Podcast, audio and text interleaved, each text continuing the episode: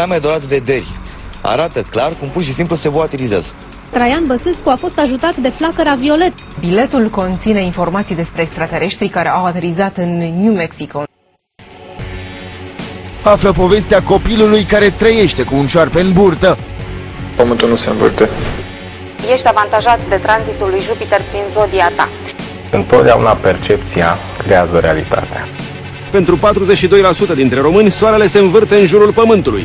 Bolile sufletului netratate, așa spunea și Freud, devin boli organice. Încearcă să înțelegi anumite lucruri cu inima și sufletul. Nu încerca să le raționezi. Am făcut o impolitețe față de spiritul acestei lumânări. Cercetările științifice au arătat că gelul pe bază de extract de melci are extraordinare proprietăți de vindecare. Crezi că în ultimul minut ai auzit o grămadă de aiureli? Noi de la Sceptici în România credem că da. Dar hai să vedem împreună dacă este așa. Bine ați venit la Sceptici în România, episodul 56 cu Edi. Miruna. Și Ovidiu, indiferent de regimul politic, iată. Da, da, iată, iată, indiferent de regimul politic.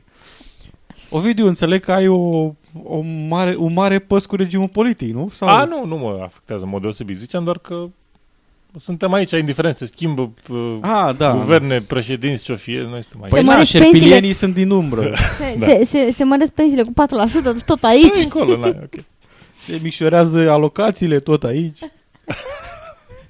Minuna, ce mi-ai făcut? Uh, eu am avut uh, o săptămână foarte tristă. Am simțit foarte tristă. Um, am primit, după cumpărarea unei plăci video, pe gratis, bine că n-am dat banii pe el, Assassin's Creed 3 E un joc pe care l-am așteptat cu sufletul la gură, mi-a plăcut Assassin's Creed 2, l-am jucat, a fost extraordinar de distractiv. În Assassin's Creed 3 nici n-au, n-au început, bine, a început bine jocul, 5 minute trecuseră și care este marea lor explicație care să încheie jocul? Trebuie ca eroul să salveze lumea înainte de apocalipsa de la 21 decembrie 2012. Mm. Nu, nu vă pot spune câte face slap-uri consecutive mi-am dat după ce am auzit chestia asta, pentru că probabil n-au mai știut cum să încheie și fiind uh, jocul lansat imediat înainte de chestia asta, ce s-au gândit ei? Why bother with a decent explanation? Nu! Ce, aruncă acolo Apocalipsa 2012. În schimb, m-am îndrăgostit, cred că mi-am găsit dragostea vieții mele, deci e fantastic. Mine să plâng de bucurie. Um, Mark Cuban, care nu este foarte cunoscut în România, dar poate că ați auzit numele lui, este un afacerist american. Uh, este și deținătorul unei echipe de basket în Statele Unite și este prezentator în uh, emisiunea Shark Tank, care este o emisiune de antreprenoriat care se difuzează în Statele Unite. Uh, și până acum a fost cunoscut în emisiune ca dând de toți pereții cu pseudo-științifici care veneau cu diverse ceasuri și poțiuni și alte chestii. Uh, dar de data asta se pare că Power Balance chiar l-a înfuriat după ce uh, NBA-ul a semnat un, uh, adică Liga Americană de Basket a semnat un contract cu ei uh, pentru a le face publicitate. Uh, chestia asta l-a, l-a înfuriat la culme pe Mark Cuban, care nu numai că bă, a interzis membrilor echipei sale de basket să poarte așa ceva, uh, a făcut și un videoclip pe care l-a postat pe YouTube în care a luat tot, uh, tot standul unde erau Power Balance bracelets și l-a aruncat la gunoi. M-am simțit foarte unsă pe suflet de acest gest. Mă, pe mine mă mire că Power Balance încă mai funcționează, încă, încă, nu, încă mai funcționează, parcă funcționează vreodată, în care uh, deal de marketing și încă mai... Da, da de, fapt, și... de fapt se găsește în magazin, adică n-ar Și stai un pic, costă, este la fabulosul preț de 32 de dolari. A, ah, scăzut prețul. Cu, nu, cu, cu logo NBA-ului. Da, ok, da, da. da. Era 60 dolari. uh, apropo de lucruri care nu funcționează, eu mă uitam într-o seară pe un documentar pe noile canale uh, ale RDS-ului DigiWorld asta, cred, și acolo au o emisiune în care iau niște oameni din uh, uh, țări țări bine dezvoltate și duc în țări mai puțin dezvoltate ca să vadă ce, prin ce viață bună trec ei. Uh, și era o familie, părinți și vreo trei copii, cred, care au într-o zonă din uh, indigeni din uh, Africa, nu, pardon, America de Sud, America de Sud, uh, mă rog, care i-au, i-au uh, tratat, i-au tratat ca pe niște oameni, nu i-au mâncat, n-au pățit nimic, uh, dar la un moment dat se plângeau de uh, țânțari, de insectele din jur și nu știu ce. Și eu, voice-over spune, uh, voice-over spune, deși zona este endemică pentru malarie, uh, copiii nu sunt, uh, nu sunt pregătiți cu, cu medicamente. Și apoi intră mama pe studio și face, adică în cameră și spune, da, sper că medicamentele noastre homeopate ne vor ajuta. Aha, nu! și din momentul respectiv am început să le doresc să aibă careva o criză de malarie, da. Adică știu că e din partea mea, dar am vrut să... Te-ai simțit răzbunat. M-am simțit... Nu, nu, te vă rog frumos, măcar să, să, să aibă un pic de emoție acolo, că uite, am luat malarie. Nu, n-a avut nimic, s-au ajuns acasă și au învățat lecțiile materialiste, non-materialiste din uh, emisiune și asta a fost totul. Dar, uh, da. Eu, uh, ca de obicei, nu, nu prea am viață personală despre care să spun ceva. Adică, cred că sunt oarecum ferit de chestiile dubioase, așa că mă întâlnesc cu chestii interesante legate de întreținerea site-ului, de backup, de chestii de astea. Și trebuie să spun că cititorii noștri automați cred că sunt cei mai tarși dintre toți cititorii automați din toate timpurile. Uh, și bă, cred că au luat ceva cursuri de comunicare. Că Automate. Da, da, ceva de genul ăsta. Ideea e că și eu am luat niște cursuri uh, de comunicare la un moment dat și uh, printre cursurile astea se spune destul de des că atunci când trebuie să dai vești și ai vești rele, e bine să le livrezi cu tehnica sandwich. Sau pe românește una caldă, una rece. Și, în consecință, să vă redau două comentarii de la cititorii noștri automați, uh, una caldă, una rece, ca să vă distrați. Nighttime ne spune Vreau să vă spun câteva lucruri. Aspectul site-ului e perfect, subiectele abordate sunt superbe, imaginația e totul, a ști e nimic. Anatol France, citatul, deci ultima era un citat din Anatol France. Uh, a ști e nimic și Da. imaginația e totul. da, da. Eu Uh, îmi imaginez că dacă stă la etajul 5 și vrea să pășească pe fereastră, he should be fine. Nicio Imaginația problemă. îl va Lasă- ajuta. La E ok cititor că e- automat e s-ar că putea numai- să fie așa. E numai din biții, ok, nu se strică. Ok. Pe de altă parte, un alt cititor automat ne spune Data viitoare când citesc un blog, sper că nu mă va dezamăgi așa de mult ca acesta. Știu că a fost opțiunea mea să citesc, dar chiar am crezut că o să ai ceva interesant de spus. Tot ce aud e o grămadă de văicăreli despre ceva care ar fi putut să fie corectat de tine dacă n-ai fi fost atât de ocupat să tânjești după atenție. Asta zic eu că e o abordare nouă din partea spamărilor, Uh, adică o formă de critică în loc de pupincurism Uh, și probabil că spammerii se bazează pe o reacție de genul cine e mă ăsta de mă critică? Ia să văd. Ia să-i Și zic vreo dea, două. Da, și să- să dea click pe link. Dar eu cred că au o eroare în calcul că orice ar vinde cineva pe, pe site-urile lor, pe spamurile lor, în momentul în care ești supărat, nu cred că te va tenta să cumperi de la respectiva persoană, chiar dacă prețurile sunt bune, poate chiar se va întâmpla să decizi, uite așa, de-al dracu nu cumpăr de la tine, chiar dacă ai prețuri bune. Uh, Acum, într-o notă un pic mai serioasă și mai uh, aproape de lumea reală, adică în lume, na, provenită de la oameni care chiar există, nu de la cititori automați, am primit încă o evaluare pe iTunes România, nu recenzie, o evaluare. Mulțumim persoane care au făcut evaluarea. Adică steluțe. Da, steluțe, da. Uh, Ne ajută foarte mult evaluările astea pentru că fac podcastul nostru mai vizibil, mai accesibil pentru pos- alți posibili ascultători. Și dacă nu simțiți nici voi fiorul literar, puteți să faceți și voi asemenea evaluări cu steluțe. Vă mulțumim și pentru acestea, chiar dacă recensiile sunt mult mai folositoare.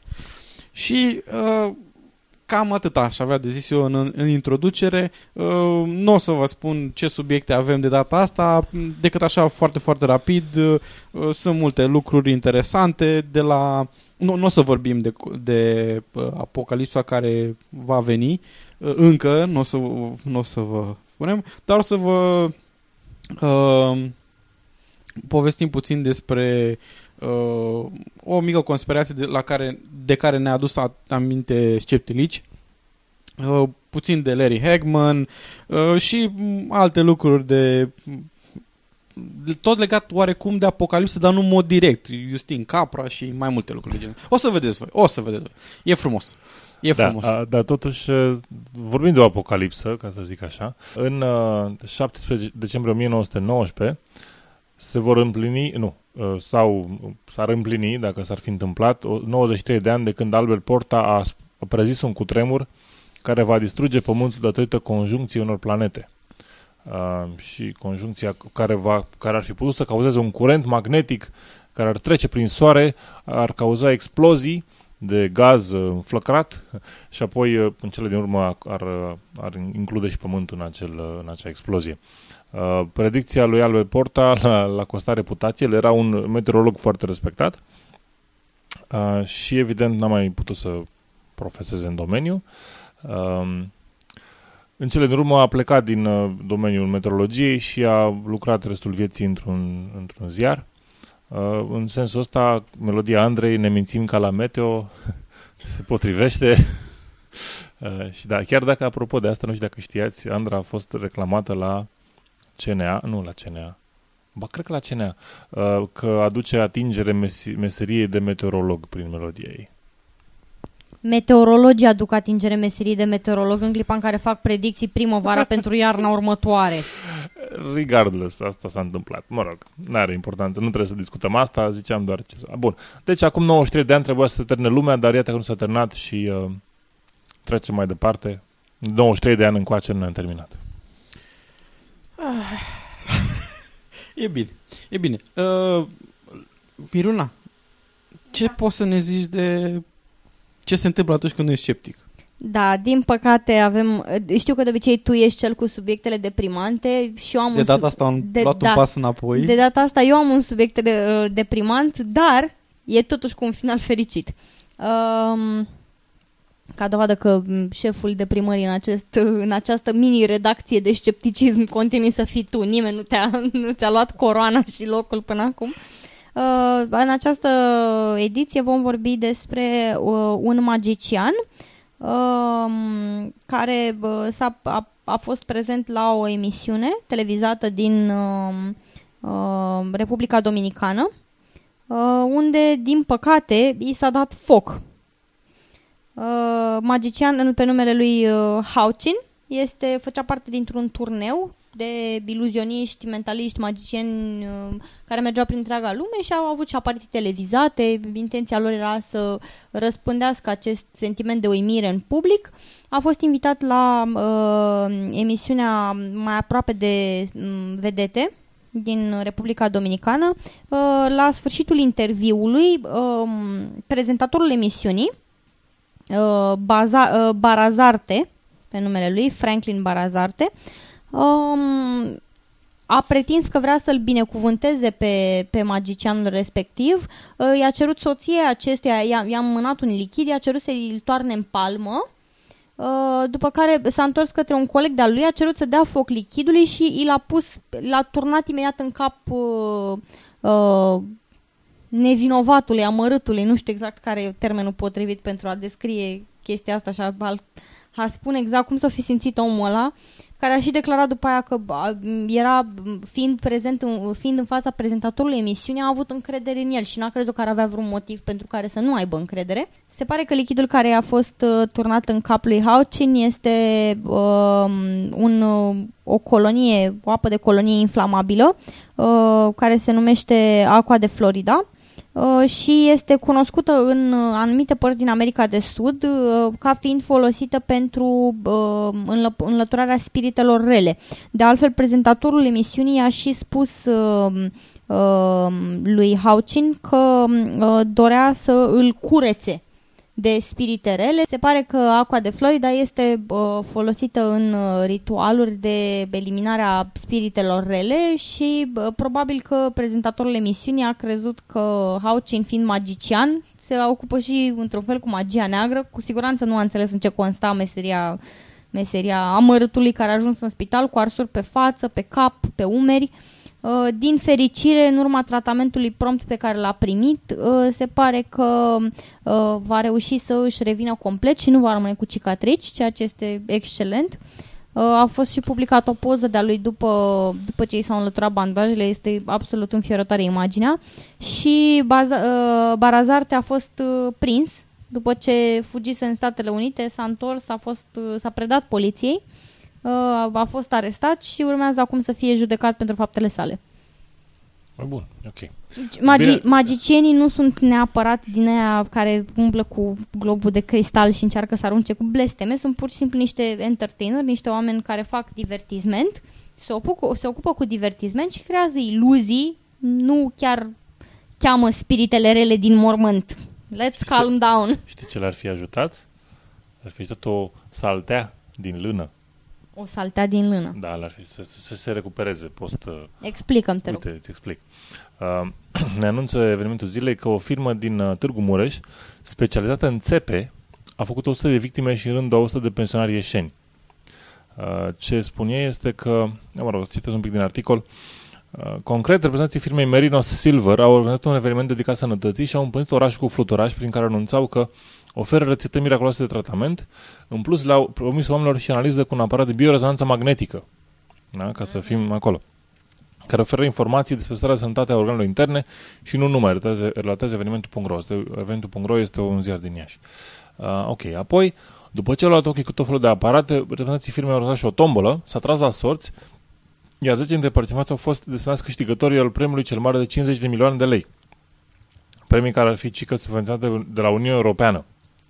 Uh, dar ce se întâmplă acum este că n-au câștigat premiul cel mare să-l primească gratis. Da. Au câștigat dreptul de a plăti 50 de milioane pe el.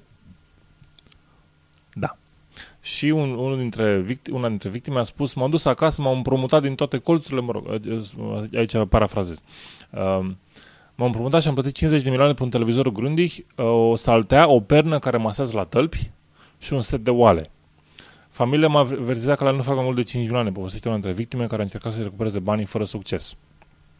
A sunat la uh, firmele de OPC, i s-a spus că de la firmă sunt țepari, deci sunt cunoscuți for some reason și n-au ce le face. Să mă adresez poliției. Apoi am sunat pe escroci care mi-au spus că nu mai pot să ia produsele înapoi pentru că ei sunt deja pe la Suceava și dacă am probleme, să merg la Târgu Mureș. Asta este o politică bună de retur. Uh, du-te în Târgu Mureș. Uh, ok. Bun, uh, asta este o chestiune rezonabilă dacă pare să fie iarăși targetată către pensionari. Dacă aveți pensionari în familie, puneți-le sceptici în România pe uh, nu știu, pe iPod, pot să... Sunt sigur bătrânii cu iPod. De ce Pensionar cu iPod. Eu știu. Tu se vede că nu prea știi prea Eu mulți am pensionari. Văzut, eu am văzut pensionar cu iPod, e, emisiune, e o emisiune la televizor uh, bătrân și neliniștiți. Sigur aia au. Ok. Da, eu știu niște oameni care au iPod, nu e nicio, min- nicio minune, este o asculta muzică, de ce nu? Uh, iPod-ul nu e o minune, este un rezultat al tehnologiei. Exact, da, da, da, tocmai. Așa, uh, bun. Și asociat de articolul ăsta este uh, un, iată câteva sfaturi pentru încă de în pla- plasa escrocilor. Mi-a plăcut foarte mult pentru că e ce spunem noi destul de des. Asta sunt spuse de către un comisar de poliție uh, din Departamentul Fraude de- din cadrul Poliției Capitale. Fiți sceptici atunci când sunteți anunțați din senin prin telefon ca să câștiga bunuri și sume importante de bani. Fiți rezervați atunci când un străin vă cere să oferiți telefonic date cu caracter personal, nume, adresă, număr de cont și cu atât mai mult când vă cere să plătiți diverse favoruri pentru a intra în posesia așa zisului premiu. Verificați amănunții firmele unde se presupune că sunteți câștigători înainte de a spori contul escrocilor. Nu discutați cu străinii despre situația noastră financiară și nici nu oferiți bani pentru diverse promisiuni. Nu răspundeți unor solicitări prin care vi se cere să depuneți diverse sume de bani într-un anumit cont și să cumpărați cartele telefonice prepay și să transmiteți, transmiteți codurile de încărcare pentru a intra în posesia unor premii. Nu permiteți accesul în casă persoanelor necunoscute care vă oferă diverse produse sau promoții atrăgătoare.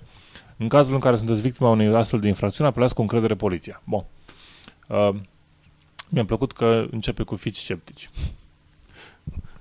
Au împrumutat sloganul de la noi. Exact, clar. Ne ascultă cineva la poliție. Deci, Treia să mai spună fiți sceptici și până la reauzire... da. Da. Um, da, ca de obicei, uh, dacă avem uh, subiecte care sunt corecții sau continuări sau lucruri de genul ăsta sau răspunsuri la uh, ascultătorii noștri, uh, urmează evident după pericolele de scepticism. De data asta avem așa ceva. Uh, Sceptilici ne-a adus aminte că de un astronaut care crede în uh, extraterestri, Mm, da, știam uh, despre, despre astronautul cu pricina. Uh, E destul de cunoscut, știrea e destul de veche, din 2008, dacă nu mă înșel, a avut mai multe apariții. Uh, Dacă sunteți curioși, e vorba de Edgar Mitchell. Uh, El crede că există extraterestri. Personal nu are dovezi în sprijinul acestor lucruri, dar este convins. uh, ca de obicei, uh, da, uh, mulțumim sceptiliști de, de aducere la cunoștință. De Noi contribuție. Știam, da, de contribuție. Uh, o altă corecție, de fapt nu o corecție, o altă continuare uh, este uh, subiectul legat de uh, un subiect legat de Larry Hagman. Uh, probabil că vă aduceți aminte că în episodul 50 uh, la rubrica Când presa berează uh, v-am menționat un articol în care se predinea că Larry Hagman a scăpat de, can- de cancer cu marihuana. Uh, nu cu marihuana cântăreața, cu planta numită marihuana. Uh, și pe atunci vă ziceam că nu e, marihuana nu e un tratament curativ, ci unul paliativ, adică nu vindecă, ci ajută la ameliorarea simptomelor. Uh, am spus de ce, de ce e importantă distinția asta, uh, care sunt uh, lucrurile care trebuie să le aibă în vedere presa când scrie anumite articole. Uh, mai ales că în, între comentarii există aproape întotdeauna la asemenea articole 2-3 aiuriți sau poate chiar mai mulți care încep să toarne cu conspirațiile. De exemplu, Ligia Rădulescu spune la secțiunea de comentarii de la articolul acela uh, și cannabisul se pare că ar avea același efect benefic asupra cancerului. Uh, și cannabisul spre deosebire de marihuana, probabil. Uh, celor din industria farmaceutică nu le convine situația pentru că rămâne fără fonduri. Uh, pentru că atunci când uh, s-a inventat aspirina, s-a inventat din uh, scoarță de salcie și scoarța de salcie brusc a devenit uh, o La- alternativă validă la aspirina și toată lumea se duce și roade salcile. Uh, ca să nu mai zic că noi proștii uh, nu le-am mai cumpărat chimicalele. Plus că se aude că suntem cam mulți și deranjăm. Se aude, nu știu unde, în camera cu pereții de burete. Azi a zis Uh, Vladimir Putin ca familia din Rusia să facă minim 3 copii. Deci nu suntem destul de mulți, aparent. Uh, Nu sunt mulți în Rusia. Undeva trebuie să crească populația. Deci, Deci, în loc să mai facă copii, eu propun pur și simplu să, Să importe migreze? de la alții. Da, exact. Să migreze nu, din... esența este că Importi un camion de copii și ai terminat povestea. Esența este că un lider al lumii așa nu e așa controlat de către reptilieni sau de către industria farmaceutică. N-a zis, băi, mai ușor copiii că sunteți cam mulți, a zis, faceți mai mulți. Deci, uite. Da, bine. Uh, așa, în continuarea comentariului Ligiei, uh, au pus gând rău plantelor medicinale și chiar usturoiului, asta cu usturoiul știu de mult, un antibiotic natural care are ca singur efect advers mirosul. Exact. Un antibiotic. Da. Antibiotic. Miruna, spune despre antibiotice din plante, hai. Hai. Aoleu, dar No, bun, mi-e hai- dor. hai- hai- hai- Stai hai- că mă apuc acum, ma, stai să trec printr-un moment de melancolie față de timp, pe, pe, pe, pe, pentru timpurile bune în care citeam despre alternative naturiste la antibiotice. Hai că te las să visezi Gata. în continuare. Între timp o să citesc răspunsul lui Madi uh, la uh, comentariul Ligiei. Așa e, industria farmaceutică e industrie de câteva sute de miliarde de dolari pe an. Bogătașii planete care și-au făcut averile în această industrie sunt împotriva apariției unor medicamente naturale, cu mult mai sănătoase decât chimicalele lor. Nu există nici măcar un singur medicament de sinteză pe această planetă care să nu aibă efecte secundare. Ah, da, ce să zic pe rând, industria farmaceutică, industria de câteva miliarde, da. Și industria de suplimente are și mai multe, mai multe nu. Sunt foarte multe miliarde și sunt uh, marginea de profit e mult mai mare pentru că nu există niciun fel de reglementare și e scump pentru că costă. Nu, nu, că industria farm- de plante medicinale nu există. Nu, sunt doar niște de ăștia care lucrează și cu, se duc și, și culeg Da, plante din- din... din pădure Da, exact. și le fac la ei în casă și nu există o industrie. Nu, Nu, nu, nu există, nu. Și cei care au bogătași, bogătași și planete care și-au făcut averile din această industrie sunt împotriva apar- unor apariții unor medicamente naturale. Uh, Da, pentru că automat, dacă e natural, e bun. Uh, Dragă Madi, îți recomand să asculti episodul, cred că 53, în care am dat o rețetă, un uh, mix uh, extraordinar de uraniu, mătrăgună, uh, mai era și ceva ciumăfaie și mai erau niște chestii pe acolo care m, toate sunt naturale și sigur, sigur, dacă sunt naturale, sunt bune.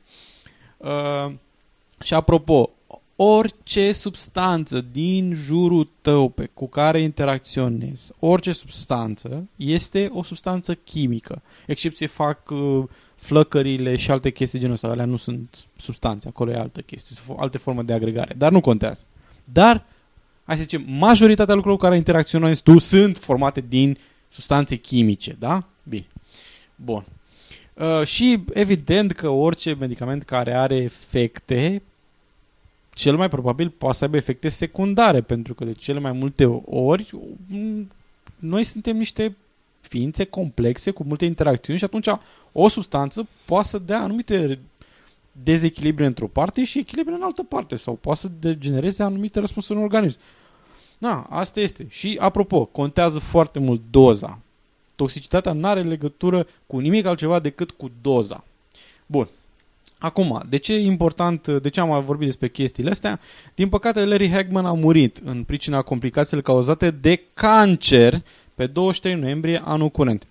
Uh, nu face plăcere să dau vești proaste, dar sunt de părere că realitatea ar trebui să-și retragă articolul inițial sau să-l modifice și să-și ceară scuze pentru că contribuie la dezinformarea cititorilor și alimentează mașina de conspirații a oamenilor care nu sunt informați. Uh, și da, dacă Larry Hagman a murit din cauza unor complicații cauzate de cancer, este foarte puțin plauzibil că Larry Hagman a scăpat de cancer cu marihuana.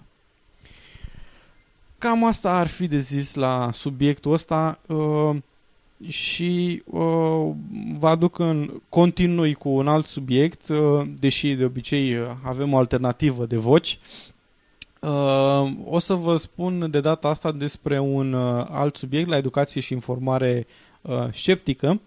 Uh, o să vă spun puțin despre un uh, caz destul de interesant. Uh, un lucru interesant uh, face parte din gândirea superstițioasă și oarecum mistică și cum uh, de fapt este o eroare de gândire și de fapt lucrurile stau altfel. Uh, mă refer la un articol apărut dintr-un uh, un daily fail autentic numit libertatea.ro uh, care se numește Iată cele nouă morminte făcătoare de minuni din cimitirul Belu. Nu începe cu șoc și groază? Uh, nu. Sunt uh, profund dezamăgită. Nu, începe cu o imagine pe care scrie te rogi aici și rămâi gravidă.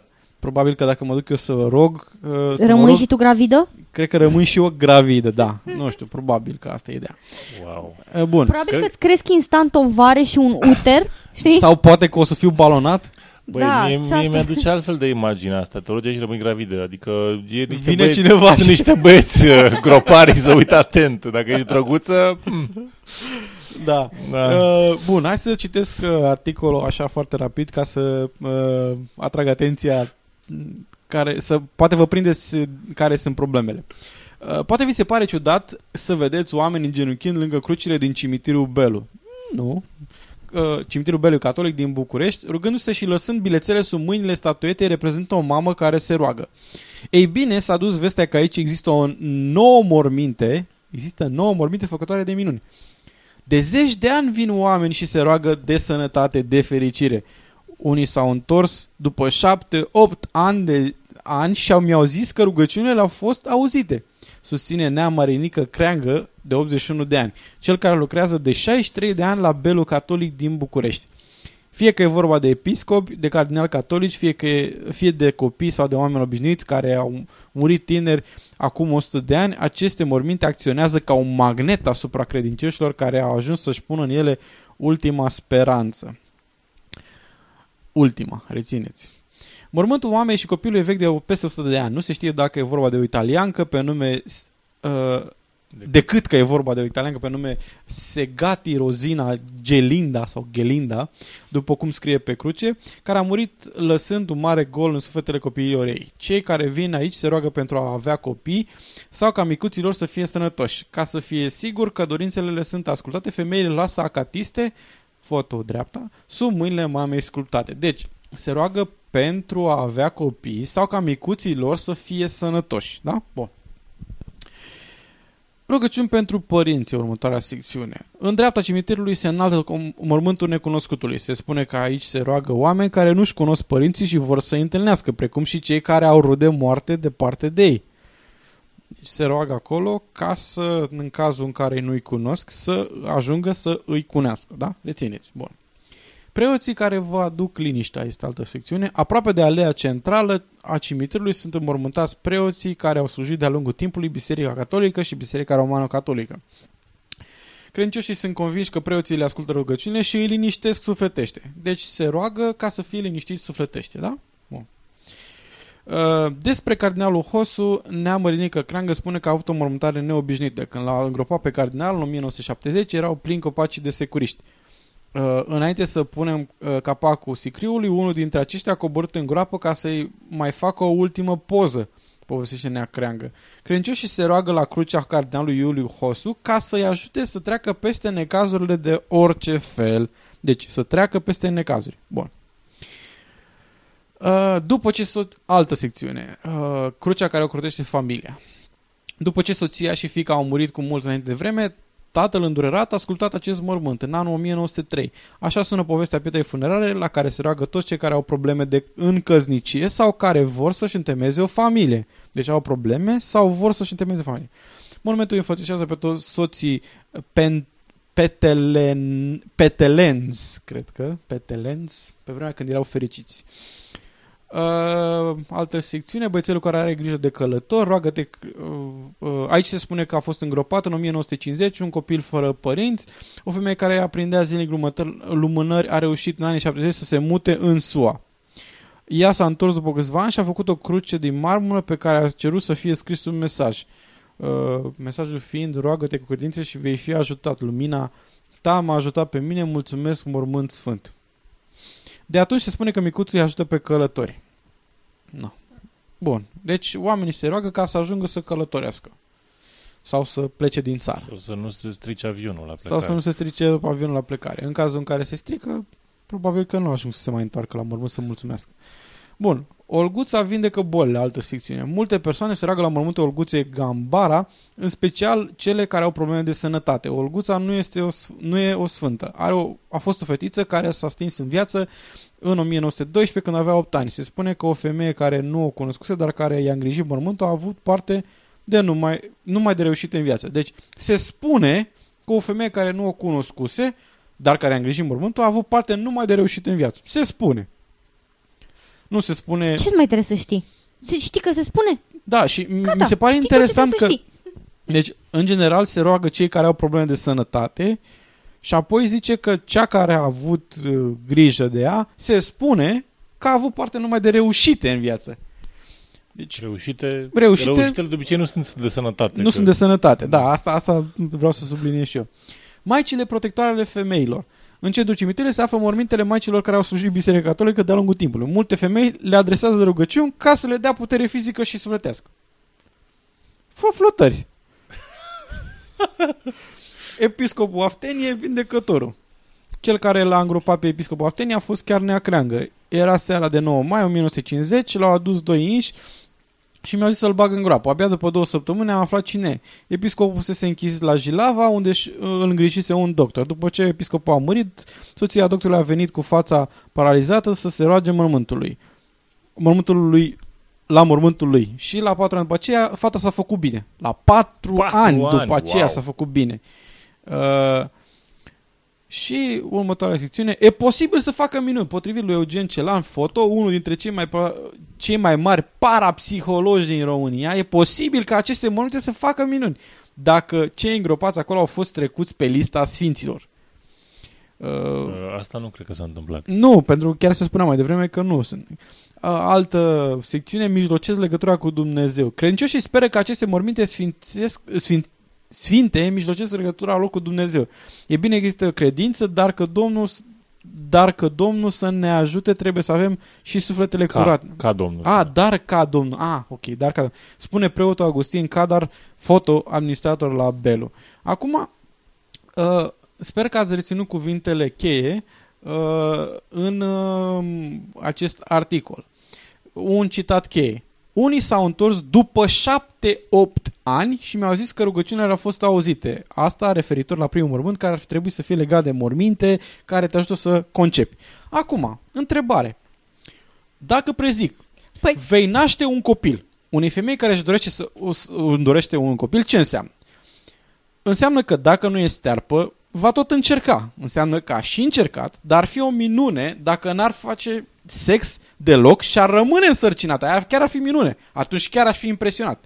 Dar asta și cei care se roagă știu că nu se poate. Sau se întâmplă doar în condiții extraordinare. De exemplu, dacă te mulțești prin parnogeneză, cum e cazul lui Cnemidoporos neomexicanus, o șopârlă. Asta în ciuda faptului că e posibil să crezi că au existat oameni care s-au mulțit prin parnogeneză, dar asta e cu totul altceva și ține de religie și n-are nicio treabă. Apoi, cine se roagă pentru ca să aibă un copil? Uh, o persoană care a încercat și n-a reușit. Dar persoana respectivă va mai încerca dacă știe cum funcționează sistemul reproducător la om. Și nu e sigur. Deci va încerca. Și dacă vii după 7-8 ani după ce ai încercat, eu zic că șansele, adică ai 12 luni, Sta- statistic. 12 luni într-un an. 12 luni, ori o încercare pe săptămână, ori 8 ani, înseamnă 384 de încercări. Da, deci, na, dacă chiar îți dorești, se poate. Și apoi, apoi vine întrebarea. Ok, uh, e ideea următoare. Tu încerci să faci copii, vezi că nu reușești să faci și atunci ajungi la un moment dat, dispara și te duci la mormânt și te rogi. Statistic vorbind, dintre cei care au încercat și n-au reușit până atunci, sunt mai aproape de momentul la care e posibil să conceapă decât cei care se duc din prima, fără să fi încercat deloc și zic vreau să am copii și apoi fac sex să... și apoi fac. Deci, contrar părerilor multor oameni, a face copii nu e chiar așa, nu faci pac din prima, ai ejaculat și gata, e tot în regulă, rămâne. Se întâmplă, dar nu se întâmplă la mulți. Telenovele mai des, dar în general... Da, în general se întâmplă mai rar și bine, poate că și faptul că la televizor se dă impresia că de la orice contact sexual în care există o ejaculare automat rămâne sărcinată. Bine, asta nu înseamnă că trebuie să faci sex neprotejat. Nu, nu spun asta. Dar ideea e în felul următor. Ok, persoanele alea au încercat și la un moment dat posibil, dacă nu sunt persoane care sunt ste- sterile, o să facă copii. Cel mai probabil. Că o să încerce și o să încerce. O să... Asta înseamnă că e o minune? Nu, nu înseamnă că e o minune. Înseamnă că s-a întâmplat să se apropie de momentul urmă, respectiv. Până la urmă, pro- probabilitatea a ajuns la 1. Exact. Apoi, uh, rugăciuni pentru părinți. Oamenii care nu-și cunosc părinții și vor să întâlnească. Ok, când nu-ți cunoști părinții și vrei să întâlnești, ce faci? Stai cu mâinile în sân și de câte roși și te gândești hai să mă întâlnesc părinții nu, în timpul ăla tu poate te pus și sap și te gândești, bă, eu poate am crescut la casă de copii sau unde am crescut. Cauți, începi și investighezi. Deci, bun. Deci, eu garantez că cei care se roagă doar și nu fac absolut nimica, au șansele cele mai mici dintre toți oamenii să-și întâlnească părinții pe care, cu care vor să întâlnească, dintre toți oamenii de pe pământul ăsta. Poate din întâmplare unii își vor întâlni părinții. Asta e, e posibil, dar șansa este foarte mică. Bun. Dar ideea este că ei fac ceva activ în direcția asta. Faptul că s-au rugat este o chestie Relativ laterală. pasivă, da, e comparativ. pasivă. N-are nicio... Na, nu adaugă niciun fel de energie în sistem. Bun. Altă problemă. Uh, rugăciunile sunt ascultate și sunt liniștit sufletește. Ok, bun. În momentul în care stai și te relaxezi și ai un moment cu propriile gânduri, automat te liniștești. Nu, nu e nevoie de preoți morți care să fie sfinți. Nu are nicio legătură. Nu, eu, eu mă gândesc acum că știu de ce aș avea eu personal nevoie. Eu mă gândesc de ce nu există un, uh, un mormânt din ăsta sfânt al uh, factorii la energie electrică. M-aș să duce... te rogi să dispară, Exact. să dispară Da, datora, să datoria. mă corect? sune ea de la Enel și să-mi zică Doamne, dar ați plătit degeaba, nu e nicio factură aici pe numele dumneavoastră Vă rugăm frumos să vă potoliți lună de lună m-aș duce Și dacă ar mai exista și un mormânt sfânt al chiriei, unul al întreținerii și unul al abonamentului la metro, aș fi absolut încântată. Da, deci, uite, iarăși, următorul. La cardinalul Ho- Iuliu Hosu, care a fost un om extraordinar, dacă sunteți curios să citiți despre el, uh, a fost un adevărat luptător împotriva comunismului. El a luat decizia, a fost purtător de cuvânt al uh, Bisericii Greco-Catolice și uh, la nivel oficial la nivel de, de cult, a luat decizia că nu vor sprijini în niciun fel uh, regimul comunist și se vor opune și asta le-a dus uh, decimarea. Până la urmă, erau înainte de perioada comunistă vreo 15%, cred că, din populația uh, României și uh, urmând în 89 deja erau mai puțin de 5%, ceva 3%, no. ceva de genul ăsta. Plus, bine, e o chestie secundară, dar ideea este că, că apropo, de ce am spus chestia asta, cred că e o târâre prin noroi a, a numelui cardinalului Iuliu Hosu, uh, faptul că se pretinde că face minuni atât de triviale. De exemplu, se roagă la crucea calendarului roșu, uh, Hos, Iuliu Hosu, scuze, nu roșu, uh, ca să-i ajute să treacă peste necazurile de orice fel. Ok, te duci, te rogi să treci peste necazuri, invariabil necazul trece sau nu trece, ăia care nu trece, la care nu trece cu timpul se resemnează sau sub o formă se duce sau poate unii se sinucid. Da, din păcate mai sunt persoane care se sinucid. Dar ea nu să vină să confirme că așa s-a întâmplat sau nu. Oamenii se duc acolo, bun, și... Uh, maxim ce pot să facă este să învețe din tăria de caracter al lui uh, al da, cardinalul Iuliu Hosu și să, să poate cumva să ia să o lecție persevereze. să ia o lecție de viață din asta, dar nu da, da deci nu are nicio legătură, adică nu știu, na, ce faci? În momentul în care ai probleme, încerci să le abordezi într-o manieră pragmatică. Rugăciunea e o chestie secundară. Bine, na, ok, sunt persoane care ok, simt o, se liniște, sufletesc și se sufletește sau fac ceva de Pot chiar okay. să ia o decizie, știi? Adică, ok, da, se roagă și după aia ia o decizie. Poate să ia o decizie că stau liniștit, ok, n-am nimic împotrivă. Dar acțiunea în sine, fără acțiune în sine, gara, e aproape garantat că nu vei face nimic. Bun, și apropo, legat de celelalte cu se roagă că au probleme în căsnicie și vor să-și întemeze o familie și așa mai departe. Ok, dacă ai probleme în căsnicie și ești conștient de ele, probabil că încerci să le repari. Dacă vrei să-ți întemezi o familie, probabil că cauți pe cineva și așa mai departe. Cei cu uh, care sunt călători și așa mai departe, ok. Da, na, ce să zic. Să ești călător, te rogi să fie bine. Dacă m- ești pe Titanic, na, nu o să te întorci să spui că s-a întâmplat ceva rău. Bun, cam, uh, cam atât ai de zis. Um, uh, până la urmă, acest subiect l-am adus în discuție pentru că arată uh, eroarea, două erori de logice. Una, faptul că în momentul în care faci o predicție care nu este precisă, este destul de vagă și o faci în legătură cu o acțiune care chiar e mm, probabil să se întâmple, dacă, mai ales dacă nu dai un termen foarte fix, automat șansa să se îndeplinească este foarte mare. Pentru că o interpretezi în felul care îl dorești. Și alta este că uh, la persoanele care fac eu știu, rugăciuni sau orice într-o anumită direcție și vor să aibă anumite prin anumită, anumită direcție, prin regresia la medie se va întâmpla că vor, se va ajunge să se îndeplinească chestia care și-o doresc. Deci, iarăși, e o eroare de gândire. Ok, cam atât avem de zis. Alte erori de gândire? Hai. Ovidiu? Uh, nu știu dacă sunt erori de gândire, dar sunt erori de istorie, astronomie și știință în general. Uh, conform realitatea, Apocalipsa 2012, iată, e un, e un, tip, un, cum să zic, un, un subiect esențial. Inventatorul român Justin Capra explică ce se va întâmpla decembrie. Și când vorbești de un inventator care inginerește toată ziua cu ceva interesant, ai zice, domnule, fiți voi serios aici, ce prostia aia, hai să fim serioși. Mergeți acasă și culcați-vă, nu se întâmplă nimic. Dar e chiar așa simplu. Uh, ceva îngrozitor se va întâmpla pe 21 decembrie sau imediat după, o declarat spe- nenumărați specialiști. Specialiști în ce? Argumentând că aceasta este data la care, care încheie calendarul maiaș, cel mai precis din lume. Precis în lume uh, la momentul respectiv. În 2500 și el era precis noastre. la a bă, număra timpul. E, da, da. nu, nu la, era precis la, la, la prezice, preziceri. a prezice că îți cade drobul de sare în cap. Exact, da. Cel mai precis din lume, la momentul respectiv, în 2500 înaintele noastre, s-ar putea spune că era. Nu e chiar, nu poți nu pot să fii sigur că na. Uh, și așa s-a născut psihoza planetară a apocalipsei, da, de care suferă și de realitatea, așteptată să vină la sfârșit de an.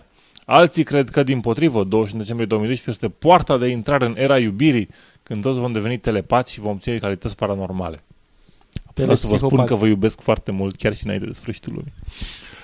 Așa. Eu, eu te sfătuiesc că dacă te trezești brusc după 21 decembrie că ai capacitatea de a citi gândurile altora pentru că te-ai elevat la un alt nivel spiritual, nu încerca să-mi citești gândurile mele. Ți-ar putea să rămâi perplex.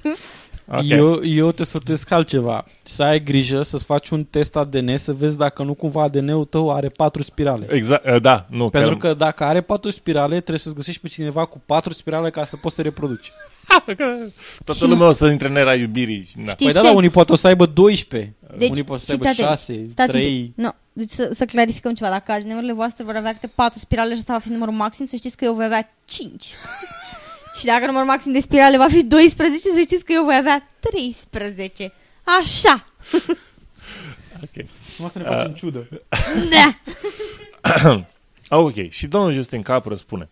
O să rămâneți mirați, nu se va întâmpla nimic pe 21 decembrie 2012. Din ceea ce vezi, te teamă că s-ar putea întâmpla. Bravo, felicitări, extraordinar, este, are dreptate maximă, până în acest punct. Uh, Până aici. Da. Suficient. Chiar dacă la acea dată se va încheia calendarul mai va fi o zi ca oricare alta. Iarăși, adevărat, foarte adevărat, liniuță, liniuță, una sub alta, perfect. Niște schimbări vor exista, opa, dar nu se va simți nimic fizic. Schimbările vor fi pe plan spiritual. E, aici am stricat-o. Uh, spune Adică cunoscutul prietenia. inventator, inventator Justin Capra despre istoria 2012 tralala. Uh, ok. Bun.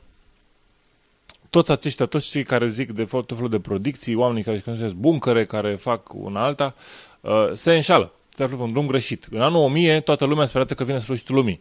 În anul 2000, la fel. Nu are cum să existe acum un sfârșit fizic. Sigur că ar putea apărea anumite lucruri neprevăzute, cum ar fi inundații, cu tremure, dar ele întotdeauna au existat. Yes, mulțumim. Ok. Acum însă ele ar putea fi mai puternice din cauza schimbării galactice prin care trecem. Uh. Oh, ai dat-o de gard. Da. După părerea mea, asta înseamnă doar o schimbare de ciclu și nimic mai mult. Și galaxia ce spune? Stai că spun imediat.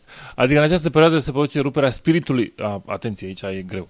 Ioi. În această perioadă se produce ruperea spiritului de materie. Cu alte cuvinte, ne apropiem de etapa ultimă a evoluției omenești. Stai un pic, eu am văzut-o pe asta în Stargate. Ia. Cât de tare, frate! Așa? Știu, atunci când ieșea la luminos, așa, știi, din corp și spuneau niște întrebări la care trebuia să știi să răspunzi și te ajuta aia Sfinxul? care... Nu, domnule, nu, erau niște ființe numai din energie. Ah. Cum le chema, măi? Ah, am uitat. Și erau așa ca niște d- luminițe, așa, care se plimbau, înțelegi? Și tu trebuia să ai niște informații astea spirituale, mega extra, Minunat. super. Da. Mai ușor cu marihuana. Geek out less, honey. N- Eu nu iau marihuana, da? Deci te rog frumos, mă mai fumez tot țigărică din când în când. Nici o rușine să știi, când e vorba de 2012 până și Terence McKenna uh, fuma ciuperci psihedelice, avea cărțile lui sunt inspirate de ciuperci psihedelice, e ok, e în regulă. Sau tu nu fumezi marihuana, fumezi cannabis. Eu, nu- asta vreau să zic, asta, asta vreau să zic, eu numai cât o țigărică cu cannabis, eu nu știu ce e aia, marihuana. Așa. N-am Uh, pus în gură niciodată. Partea asta cu Galacticul uh, este foarte amuzantă pentru că ce se întâmplă? Pământul se învârte, da, în jurul soarelui. Și când se Cum? învârte...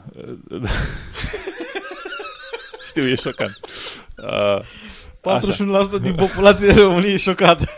Da, deci pământul se învârte în jurul soarelui. Este dovedit științific cu studii și alte Observații. It- it's- observații. It's a lie. Așa. Um, și uh, Vrei să spui it's ce, alive. ce se întâmplă este că în perioada de decembrie uh, se întâmplă într-adevăr ca soarele și cu pământul și cu centrul galaxiei să fie în aproximativ uh, linie, cum ar fi.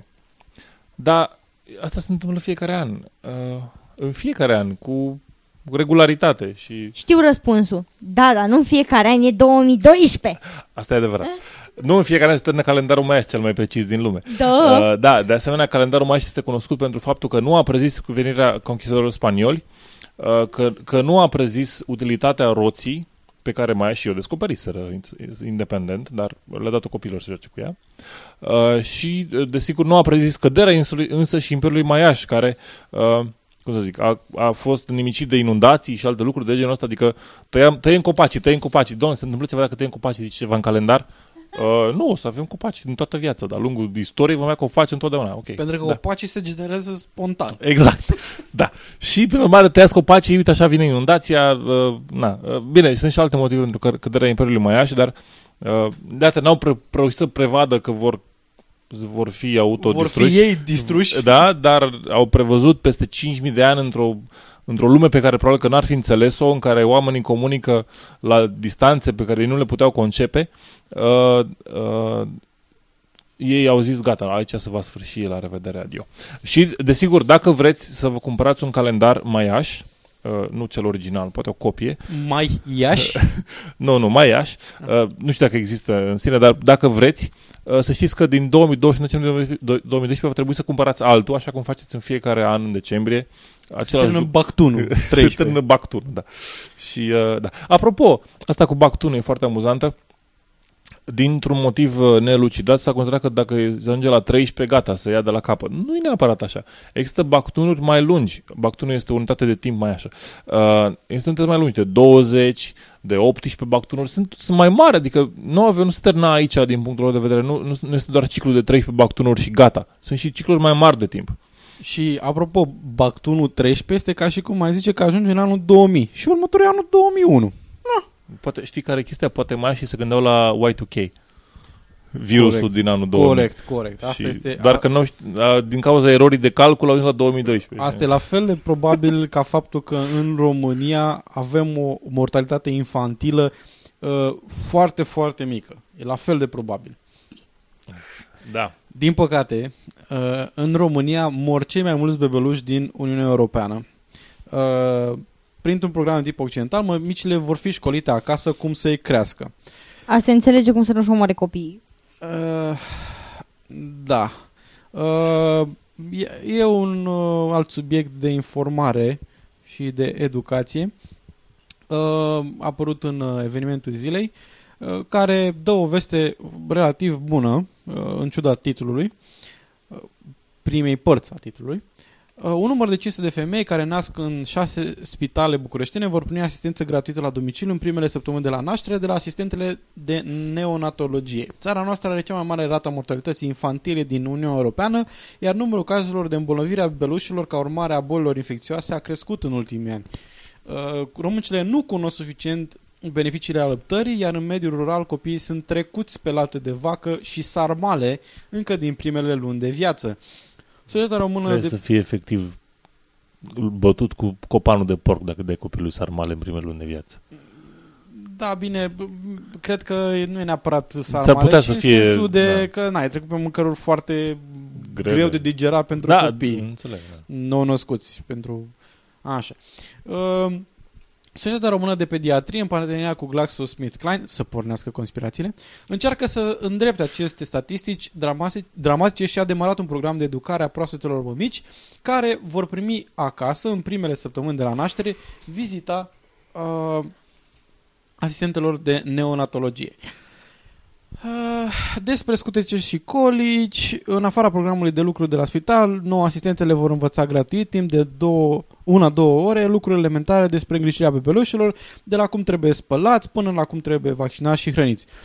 Vaccinați și hrăniți. Deci vaccinați și hrăniți. Automat, uh, GlaxoSmithKline, vaccin, conspirație, garantat. Uh, dar în realitate e un lucru foarte bun. Mămicile vor afla care este temperatura optimă în cameră, cum trebuie să bată aerul condiționat, ce îmbrăcăminte este recomandat pentru sugari, cum se alăptează corect și cum pot fi prevenite bolile copilăriei prin vaccinare. Da, de, as- de altfel, siguranța copilului este un subiect care preocupă pe 41% dintre mămici, potrivit unui studiu asociat de pediatrie. Pe mine mă îngrijorează faptul că e numai 41%. De ce numai 41%? Restul ce fac cu ele? Copiii joacă fotbal cu ei, ce? În sensul că în loc de minge, copilul. Da. Uh, nu, în timp ce 34% sunt În timp ce 34% sunt preocupate de alimentația copilului, adică probabil că da, se consideră... Se exclud unele pe alta? Adică? Nu știu, n-am înțeles că eu aș fi, ca părinte, aș fi îngrijorat, adică aș fi preocupat și de siguranță și de alimentație. Na. La finalul vizitei, fiecare mămică va primi un ghid de îngrijire corectă a copilului la domiciliu, un document pregătit de specialiști pediatri uh, special pentru părinți. De asemenea, mămicile rămân în contact cu asistentele medicale uh, care le-au vizitat. Programul ar putea fi extins în toată țara. Programul se va, extinde pe 3, se va întinde pe 3 luni, a început deja de la 1, 1 decembrie, uh, iar în prima fază vor, fi, vor beneficia de asistența la domiciliu 500 de mămici din București, care nasc în uh, 6 spitale din București, la fel cum am spus mai devreme, Spitalul Universitar de Urgență, Spitalul Clinic uh, Dr. Ioan, cam dacă zic Ioan, da. da? Spitalul Malac, uh, Malaxa, Spitalul Clinic Județean de Urgență Ilfo, Spitalul de Obstetrică, Obstetrică și ginecologie din Dr. Panait Sârbu și Spitalul Clinic Filantropia.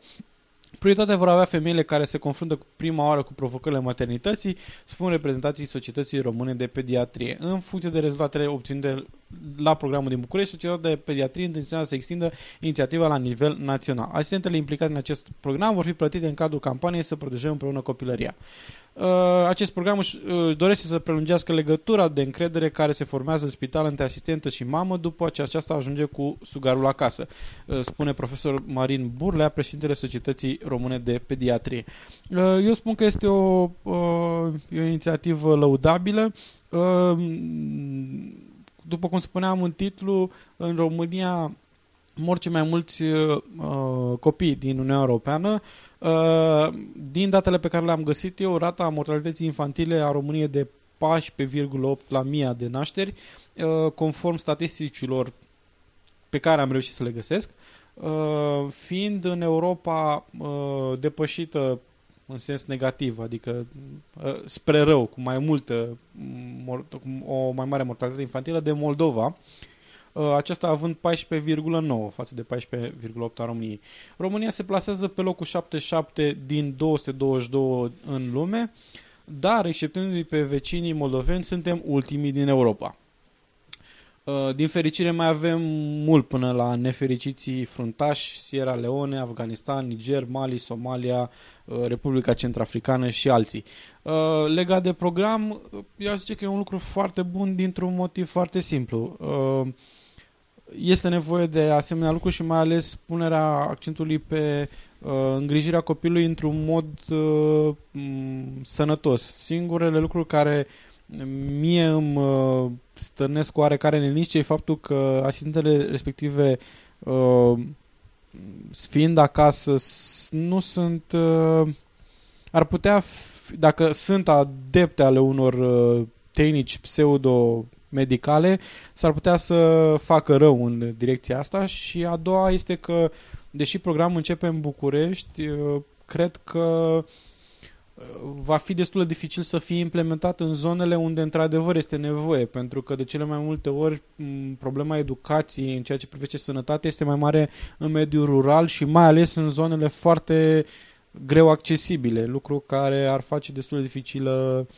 eu știu, dificil accesul la, la respectivele mămici. Ce undeva prin creierii munților uh, se întâmplă să nască cineva și ar avea nevoie de asistență. Uh, uh, apropo, dacă vedeți articolul original, uh, nu citiți comentariile, sunt un coșmar. Nu, chiar mă întreb unde, cum au oamenii energie să, să dea un paste imens de, de conspirații?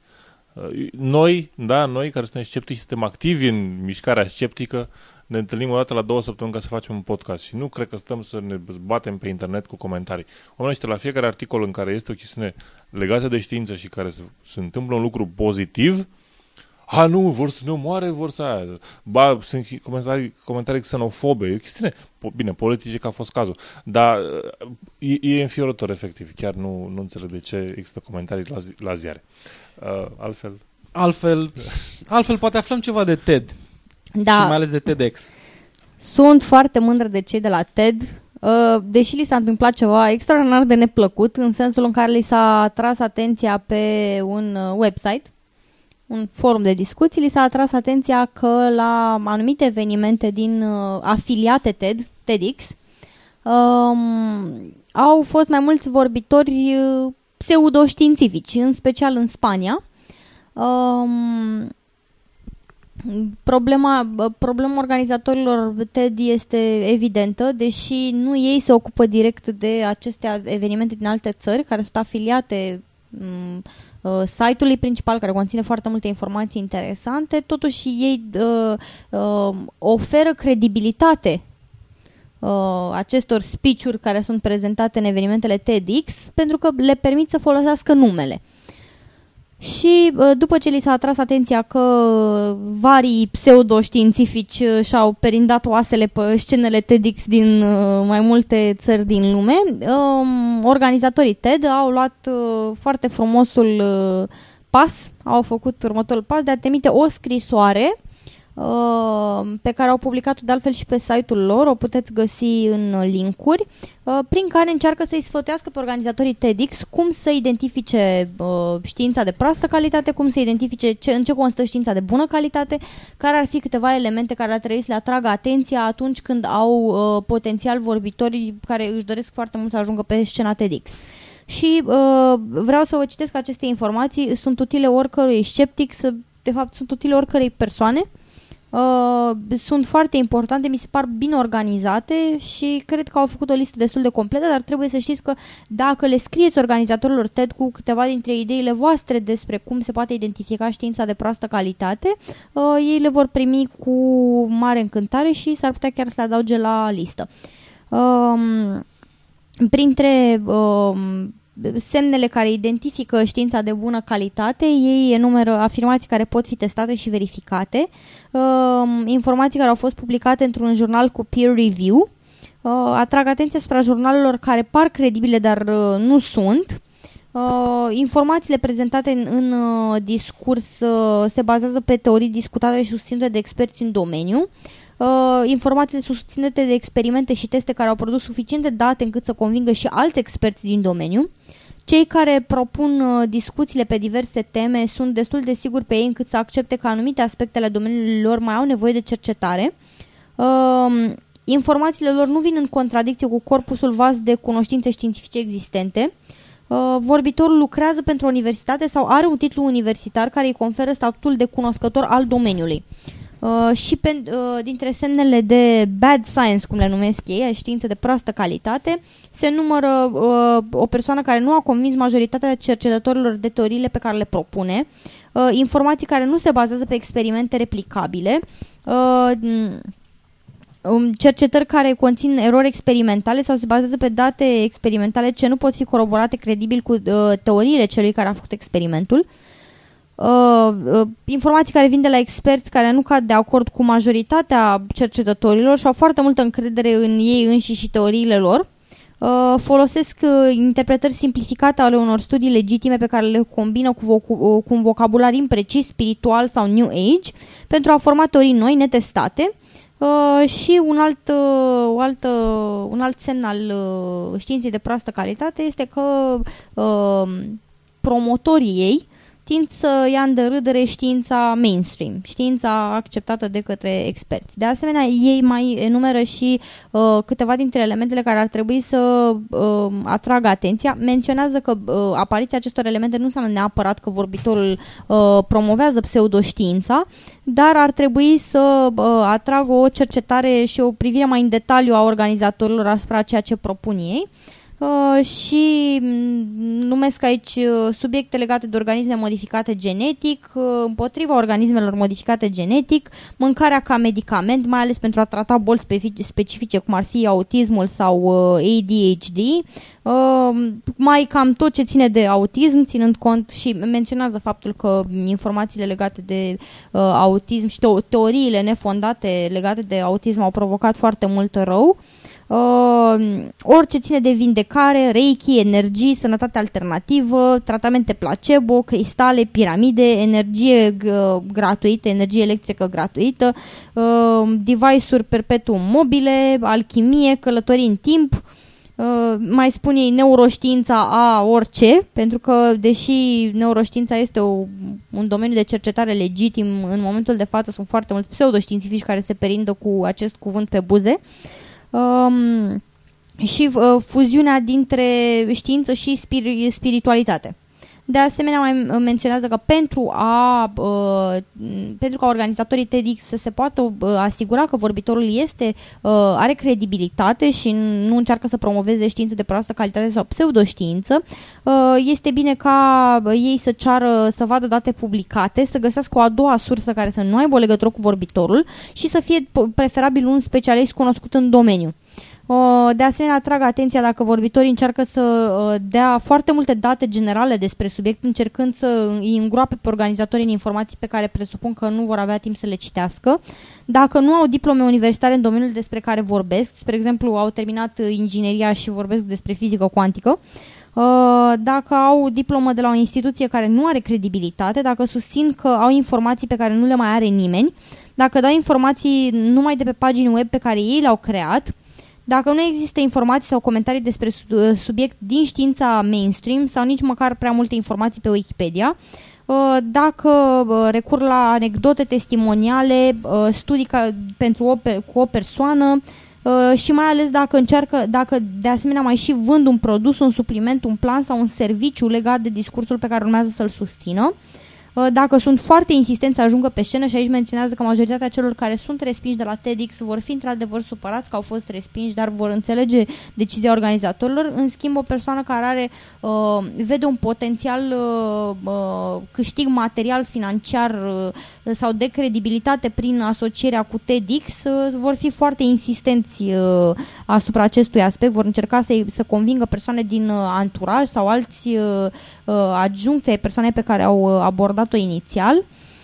Uh, mai vorbesc de asemenea de um, persoane care încearcă să, să acuze de cenzură sau că uh, cei care spun că organizatorii TEDx uh, doresc să limiteze liber- libertatea de exprimare, uh, care cer ca uh, TEDx să prezinte ambele versiuni ale unei povești, chiar și când uh, ale, ale unei informații, chiar și când unul dintre, una dintre cele două versiuni nu este susținută de date științifice. Uh, Dacă se supără că le-ai verificat uh, informațiile sau uh, serviciile, uh, dacă amenință că vor face de râs TEDx pentru faptul că li s-a interzis să vorbească uh, sau dacă îi acuză pe organizator care avea un uh, bias împotriva lor. Uh, Vreau să felicit pe organizatorii TED care au dat și un link către Science Based Medicine pentru Bravo! Felicitări. 3, 2, 1. Felicitări! Da, uh, sunt foarte mândră. Mie, eu am fost o mare fană a TED de acum ceva ani au trecut de când am, i-am descoperit și am tot urmărit uh, la intervale regulate tot felul de talkuri. Am, am câștigat foarte multe informații prețioase de la ei, am, am aflat foarte multe lucruri pe care apoi le-am, le-am cercetat și pe cont propriu. A fost extraordinar și sunt încântată, încântată că au făcut un astfel de pas. Eu observasem că în țin, au avut foarte multe intenția să ține deoparte de uh, tot felul de teorii netestate și propuneri aiuristice legate de domenii dubioase ale științei, între ghilimele. Non-științei, Uh, ca să non- fie clar. non- da, non-științei. Ca să fie clar. Uh, dar faptul că au luat o asemenea poziție în scris, că au dat un ghid care, din punctul meu de vedere, oricum era necesar de mai multă vreme, este excelent. Eu știu o persoană care a fost la TEDx în România anul acesta și a, s-a declarat dezamăgită că vreo trei vorbitori au, au luat-o rău de tot parătură, cu energii, cu chestii, cu... Serios? Da, o, da. A, deci și TEDx România. O, da, Ok, da, da, e da. bine, deci. Și, și, ai, și ai noștri Da, ar face da. bine să citească această scrisoare în apropo de- detaliu. Apropo de, de lucruri care nu sunt demonstrate și uh, ajung să fie publicate, uh, ce ziceți vreodată Bigfoot o să ajungă pe scenă la TEDx? Uh, Nu știu, dar dacă există, eu mi-aș dori să fie, să fac o haină de blană din el. Eu cred că... Eu nu, cred numai că... ca să-mi furii niște oameni, așa, știi, care Ce- aruncă cu vopsea da, pe blând. da, da. Pe- Deci la TEDx, o fi tu ce părere ai? Ajunge Bigfoot la TEDx? Băi, um, Bigfoot. Știi, s-ar putea să ajungă la TEDx dacă ne uităm la pozele descop- făcute de către Curiosity pe Marte și găsim acea pietricică pe care unii au identificat-o Credeam ca că fiind zici că Bigfoot. dacă TEDx se va organiza o sesiune pe Marte. O să fie TEDx Marte. TEDx Marte. Da, Da, sau așa, da. De, stai, tu, ce? Stai puțin, cum adică Bigfoot pe Păi Marte? dacă iau piatra și o pun acolo. Stai puțin, că n-am înțeles cum adică Bigfoot stai, pe Marte. cum e Bigfoot pe Nu e Marte? Bigfoot pe Marte, e piatra asta. Ce piatră? E piatra asta pe care... Hai, hai să găsește- spune, spune care e subiectul, care Deci, nu înțeleg. Mm. Ideea e că... Există Sunt un... foarte confuz. Marte, Deci, Bigfoot. acum vorbim de dubioșenia săptămânii, da? Exact, da. A, bun, așa, așa, să Așa. fie clar. Așa. Și au găsit niște oameni în pozele făcute probabil că de Curiosity în ultimele luni uh, o imagine prin, în care dacă faci un zoom și ai un creier care n-a auzit de Hiperactiv. nu, care n-a auzit de pareidolie vreodată, Și nu știe că pixelii sunt pătrați. da, uh, vezi în depărtare undeva uh, o pietricică care arată ca o față umană sau animală, uh, o, o, fie un bărbos, fie o maimuță, uh, cu gura foarte mare, disproporționat de mare față de orice altceva, uh, dacă ar fi să existe un gât în piatră respectivă, mă rog, uh, ar fi extrem de gros, umeri nu prea există. Uh, și... Uh, și niște uh, oameni au crezut că e Bigfoot niște pe oameni Marte. au crezut că e Bigfoot pe Marte, da. Na, ce poți să spui despre asta? Deci, Unele lucruri da, uh, cred că ar trebui spuse două lucruri. Unu, cu ce trăiește, dacă există, și a doua, uh, dacă vreți să vedeți acest uh, material, o să aveți link-ul în notițe. Mai mult nu avem de spus, cred. Pe Nu, mine, eu când dar am nu. văzut, eu când am văzut titlul la clip și am văzut ce arătau, deci prima dată am văzut titlul, am zis, aia trebuie să fie la mișto, trebuie să fie la mișto. Și apoi am văzut că oamenii chiar credeau că Edi, nu tu aveau nicio problemă în a, a, De- a, a crede că... Mă miri, Valid. mă miri teribil, mă, mă dezamăgești profund. De cât timp de, te ocupi de, de adunarea de informații? Și Da, ce? mă, dar pe Marte! Adică chiar te mai, de, te mai șochează când oamenii mai vin cu teorii de genul ăsta? Dar nu e vorba de Transformers ca să n-aibă nevoie de oxigen. E Bigfoot. Dragă, deci de fapt acest Bigfoot confirmă și teoria Este conform... strămoș Stai, oamenilor, nu, nu, nu? înțelegi. Nu, da, da, da, asta, Trăiește de asta, cu particule din soare, ceea ce unii au afirmat că se poate de, de foarte multă da, mă, vreme. dar eu- trebuie să, deci ca să, ca să afirm că există un Bigfoot pe Marte, trebuie să ai lacune la capitolul biologie, să, ha, să n-ai habar cum funcționează biologia în sensul de cum evoluează, cum apar speciile, trebuie să ai lacune la capitolul biologie, cum trăiesc animalele, adică au nevoie de hrană, Uh, ai nevoie de uh, lacune majore la capitolul biologie ca să-ți dai seama că ai nevoie de un habitat unde să Am, poți să trăiești. am o să fii- explicație, stai un pic, am o explicație. De fapt este o conspirație a oamenilor de știință. Care au trimis cu Stai- Curiosity un Bigfoot. Nu, nu, nu, nu, Pe Marte. nu, nu, prea ușor așa. Nu, îți spun eu. Care de fapt au descoperit că e- de fapt Marte este habitabilă, da? Are verdeață, are apă, are tot ce-i trebuie, da? Dar în cazul în care cumva pe 21 decembrie 2012 planeta asta va fi distrusă, numai bogații ăia de la Big Pharma Și poate cu să Bigfoot. fugă pe, pe Marte. Stai un pic, da, da, și Bigfoot, da. Înțelegi? Și de fapt acolo există tot ce-i trebuie lui Bigfoot. De-aia el se simte atât de bine. Și de fapt el s-a agățat, era acolo la Cape Canaveral. Deci cum, deci Și cum, s-a cum agățat Laika de a fost, curioase. cum Laika a fost trimis în spațiu de ruși, așa Bigfoot Așa- a fost trimis de americani. Exact, ai prins. Am înțeles. Așa, bun. bun. Bun, acum e clar. Bun. Hai să vorbim, hai să vorbim de scepticism pe neașteptate. E o chestie uh, simplă, nu trebuie să identificați mare lucru, ci trebuie să spuneți uh, care sunt erorile de logică din chestia următoare.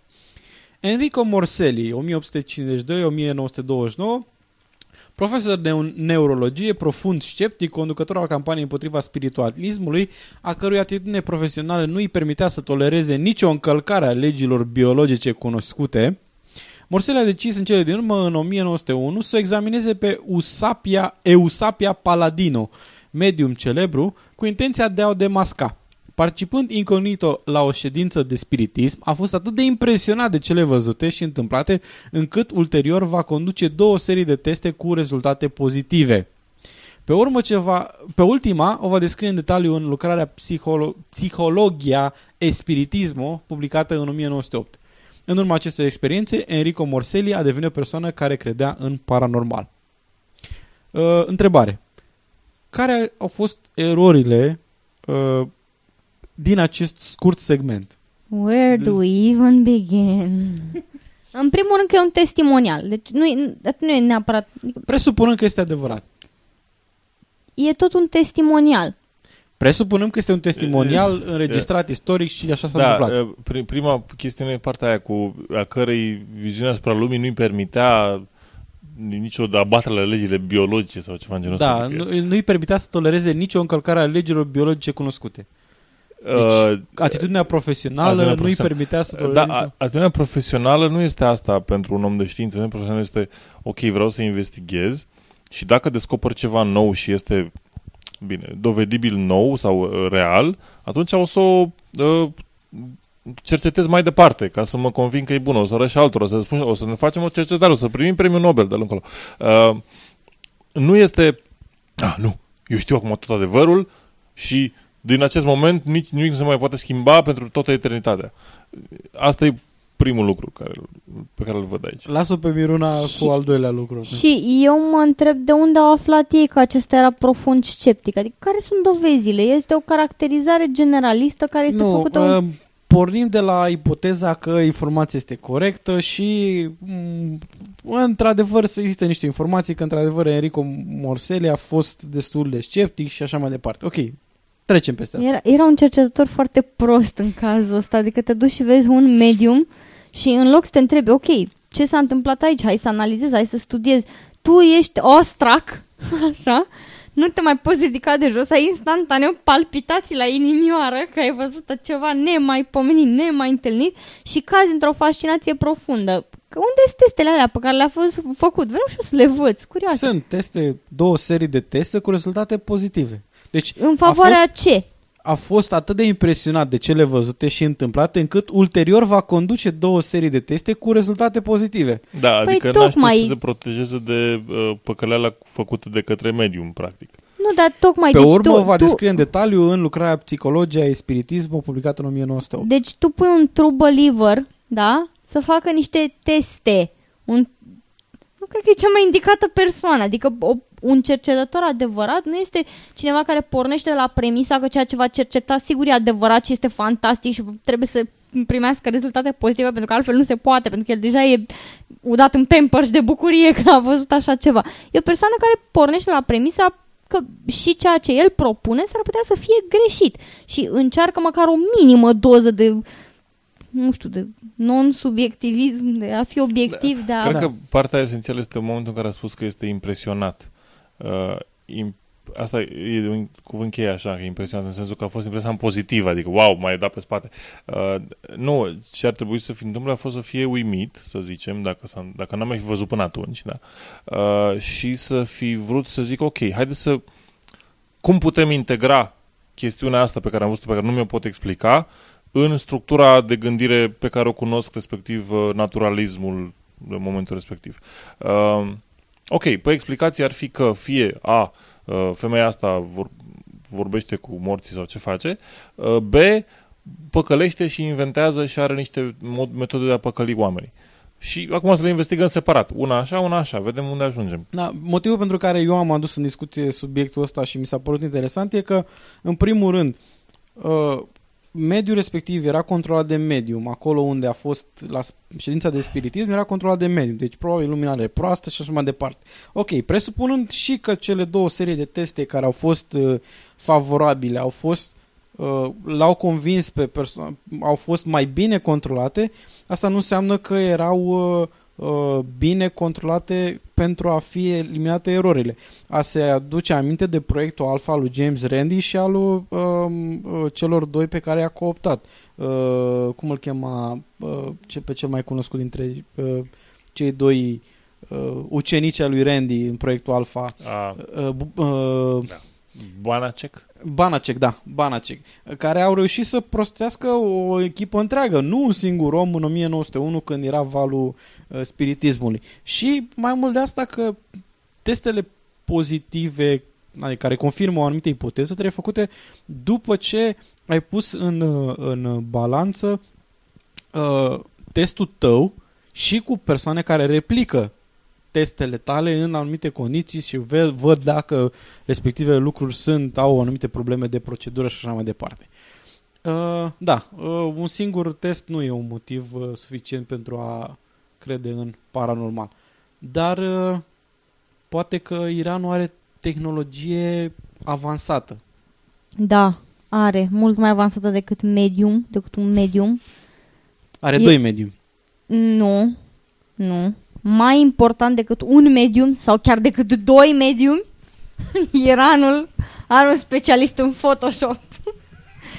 Această știre îmi pare rău. Este una dintre cele mai satisfăcătoare știri pe care le-am citit de multă vreme încoace, pentru că Iranul a anunțat recent că ar avea în posesie o dronă americană pe care ar fi capturat-o, zică-se, și apoi au reușit să replice această dronă, să fure basically tehnologia, să-și facă una numai și numai a lor, ca Ahmadinejad să poată sări de pe un picior pe altul de bucurie, să se bucure că a venit și la el Moș Crăciun, deși, mă rog, Moș Crăciun la musulmani mai greu. Uh, nevertheless, uh, un uh, individ a descoperit care era tehnologia fulminantă prin care Iranul a obținut o dronă numai și numai a lor. Acea tehnologie este fantastică, se numește uh, Manipularea imaginilor. Adobe Suite, mai, mai exact uh, Photoshop CS5 uh, și mi s-a părut extraordinar de amuzant uh, ce au făcut, au furat o bă, fotografie de la o universitate din Japonia, care într-adevăr a creat o dronă a lor, au șters niște mori de vânt care se vedeau în, în imagine și au creat o nouă imagine cu propria lor dronă, fă mai minus morile de vânt, pe care au denumit-o, au, au trecut-o în proprietate virtuală proprie, dar oricum mi s-a părut incredibil de amuzant și vă las cu asta pentru că nu, nu mai ai ce altceva să spui despre subiect, adică vezi cele două fotografii până puse una lângă cealaltă și este evident că e aceeași imagine, doar că s-a, s-a șters ceva din ea. Uh, vă las doar cu atât comentariul autorului din linkul pe care îl veți găsi după episod, care spune la, la uh, final că uh, drona, indiferent ce ar face ea sau, cum, sau dacă va arăta ca um, treaba de deasupra, ca imaginea de deasupra, uh, ar trebui să fie arătată lumii pe, pe adevăratelea uh, în săptămânile care vor veni, când se presupune că Iranul va face un upgrade la CS6. deci, uh, da, da. Probabil că o să folosească After Effects și o să facă o imagine statică să pară că zboară și care umbră și așa mai departe. Uh, da, da, e interesant. Adevărat s-ar putea face lucruri mai, mai credibile în Photoshop, adică am văzut niște oameni care desenau și făceau în Illustrator și apoi mutau în Photoshop și au niște chestii spectaculoase, pământul distrus, oameni creați de la din nimic, adică o amărâtă de așa, poză cu așa sunt, un cut și un uh, cover și alea, da, o mască. Da, așa sunt, uh, așa sunt uh, genul de fotografii care apar la, în presă când presa aberează. Da, da, corect. Ovidiu, trebuie să ne spui ceva. Trebuie să ne spui ceva. Am înțeles că există un român care crede în apocalipsă, dar nu în asta de pe 21 decembrie. Nu, nu e asta, asta nu e bună, uh, pentru că nu este cea pe care o prezice el. Și... nu e bună. Fiecare prezicător cu apocalipsa lui. Exact, da. da. Uh, dar e interesant că totuși se întâmplă peste 100 de ani. Și el are 90 de ani, deci nu o să o prindă. Uh, e important să... Ghici, la, ghici dacă o să se supere careva la, pe el la, când nu o să se împlinească. Da, da, o să ne amintim noi, dacă nici noi nu o să mai fim viață, mă rog. Noi, da. Uh, poate că, nu poate știi, că o să reușim nu știi să cum evoluează medicina. uh, da, ideea e că el are 90 de ani și a făcut o predicție pe, peste 100 de ani, cred că e foarte satisfăcător să știi, băi, deci cât sunt eu în viață, nu se sfârșește lumea, o să fiu bine, așa. E interesant că majoritatea oamenilor care cred în apocalipsă, majoritatea covârșitoare a lor și sunt foarte mulți, sunt persoane care cred că apocalipsa va veni în timpul vieții lor. Exact, da, Iar da. asta, asta se întâmplă, e adevărat, din de când știm că există persoane care... Din timpuri care, imemoriale. Da, de când, de când avem documente scrise, știm că există așa. Deci este spectaculos omul ăsta. Ok, Gheorghe Gerasim, fost contabil, este pasionat de cifre și la venea la vârstă de 90 de ani uh, și la, și la venea la vârstă. Ok. Prima sa experiență paranormală a trăit în vara lui 2003 când a mers la piață să cumpere câteva kilograme de cartofi. Și cartofii au fost? au fost... Nu mică i-a fost mirarea când a descoperit că printre legume se afla și una cu chip de om. Cartoful avea mâini, picioare... Era paranormal. Da. Cap și ochi.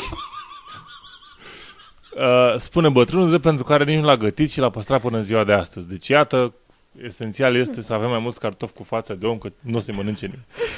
Deci dacă mai de mult era slogan vrem politicieni cu față umană, acum se va schimba în vrem cartofi cu față umană. Da, eu oricum trebuie să vă spun că de fiecare... Eu sunt un fan al pieței, dar de fiecare dată când mă duc la piață am senzația că trăiesc o experiență paranormală, în primul rând că pentru ceea ce vezi prin piețele românești, rar ori mai vezi pe altundeva, cu atât mai puțin în mall care tind să fie niște zone comerciale foarte civilizate față de piețe. Cum, mă, și... nu în grădina Maicii Domnului se întâlnește asemenea oameni? Oricum, deci cartoful chip de om.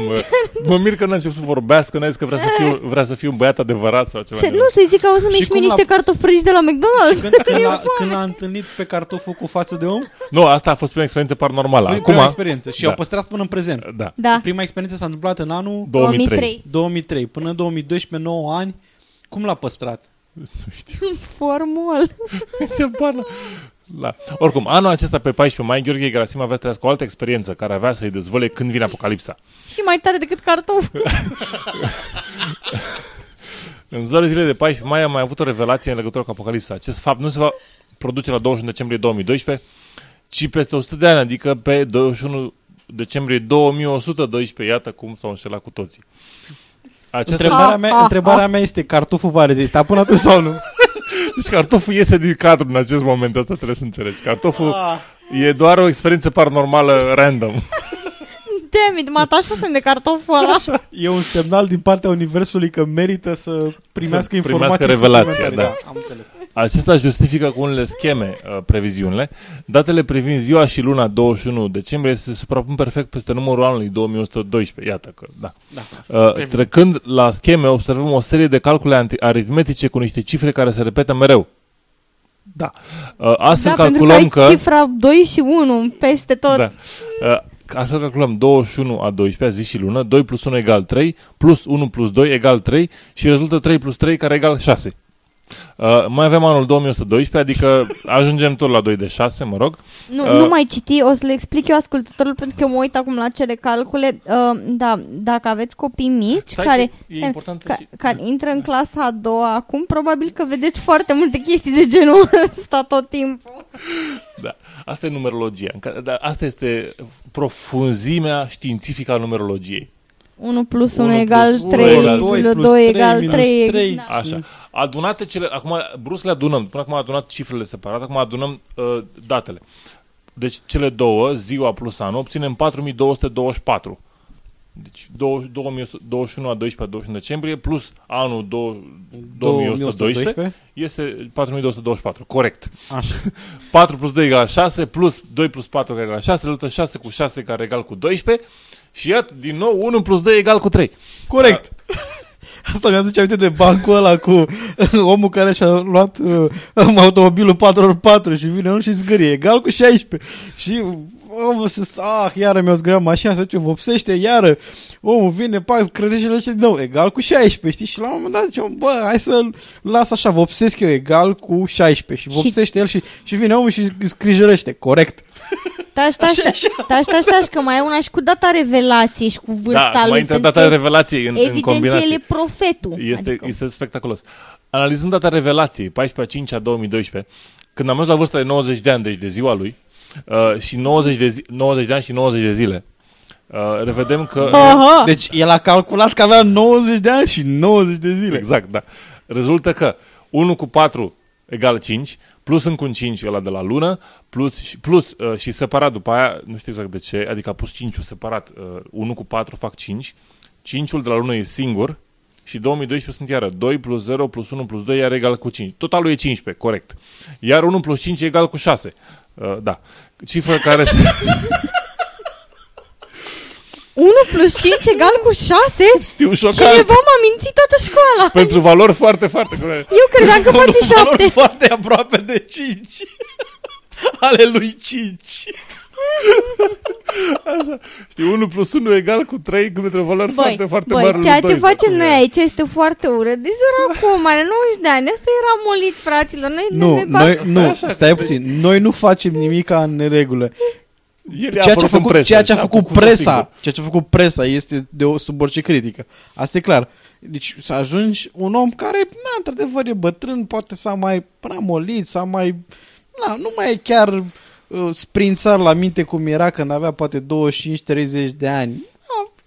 Da, și să faci subiect de presă. Să faci din... de presă de pe, pe seama Așa, lui că, că vine apocalipsa în 100 mai de sunt, ani. e important. Aceste cifre avea legătură și cu anul lui de naștere. Anul, lui naștere. Uh, anul meu de naștere este 1923.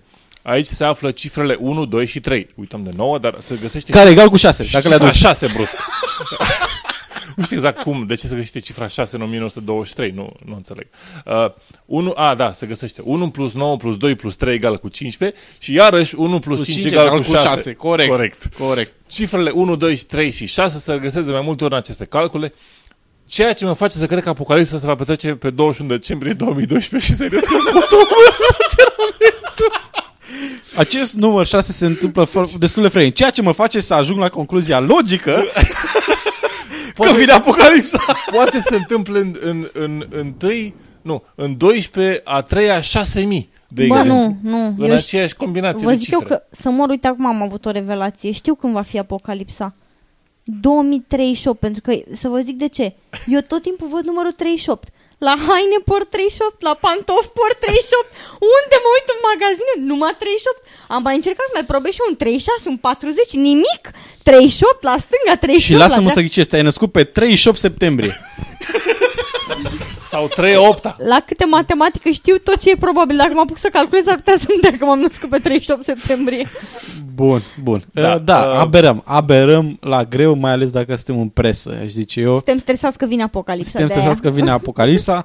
Uh, ascultătorii, noștri, ascultătorii noștri au fost stresați la rubrica despre cine vorbim că, uh, m- că nu au știut cine era uh, scepticul cu umbră de ananas. Era vorba de Simon Singh. Îmi pare rău că n-a avut nicio fotografie a lui Simon Singh. Dacă vedeați, vă dădeați seama despre cine era vorba, cred eu. Uh, Era și destul de evident. era destul de evident. E destul de evident dacă vedeți, căutați o poză cu Simon Singh. Se, se scrie Simon Singh. Uh, e un sceptic britanic foarte cunoscut de origine uh, indiană și uh, m, di- Te, te întrerup scurt să știi. O, că Da. Vreau să ating în partea asta cu profeții scoase din uh, fundul numerologiei. Uh, o să vedeți ce zic fundul. Uh, există o, o găină care profețește în Leeds. Da? În 1806, o, pe, pe ouăle lăsate de o către o găină, scria Iisus vine. Am văzut asta pe pereți uh, prin România. Iisus vine. Uh, și uh, evident asta a creat o fervoare religioasă în Leeds, până când uh, cetățenii au aflat adevărul destul de neplăcut. Spre Uh, Iisus care vine? nu, că cineva lua ouăle, scrijelea pe ele cu vopsea corozivă și apoi le băga înapoi în găină. Oh! Oh, come on, man, uncool, really? Groaznic. Deci, da. Și iată cum se face o profeție de uh, la fel de bună calitate ca și asta cu 1, 2, 3 și de unde 6. tragem concluzia că a fi religios nu înseamnă neapărat a avea principii morale, nu? Da. Bun. Dar dacă în cazul în care poate vă pierdeți prin univers, vă sfătuim să-l căutați pe cel care este subiectul dilemei acestui episod, pentru că avem, vor, avem de-a face cu neurologul ghid prin univers. Cine este, trebuie să spuneți voi. Noi credem că e destul de ușor de Și găsit răspunsul. Eu sunt convins că e ușor de găsit răspunsul. Uh, înainte de a încheia, ca de obicei, citatul uh, este citatul pe care Miruna data trecută vrea să ne-l furnizeze, dar nu l-a putut furniza pentru că i s-a stins laptopul. Uh, pot susține că orice este real dacă te bazezi numai pe faptul că nimeni nu a demonstrat că acel ceva nu există. Uh, J.K. Rowling.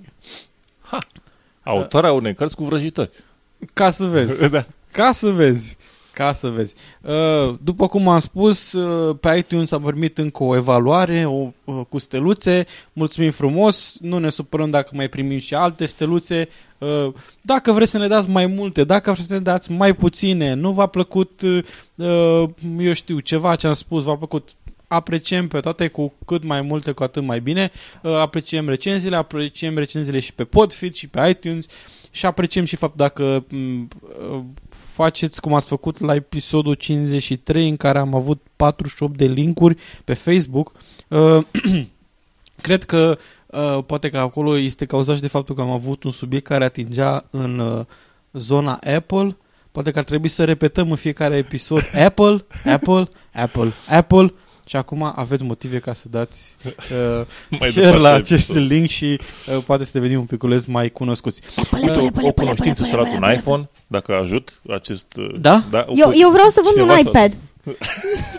Mirun la vind un Deci iPad. un iPad, eu am avut mai de mult un uh, Apple PowerBook G4, e, deci e ok, uh, nu este nicio problemă și nu, nu facem reclamă la Apple, n-am primit niciun fel de sponsorizare de la Apple. A, nu, dar mi-am adus aminte, tot ei menționat pe cei de la GlaxoSmithKline, da?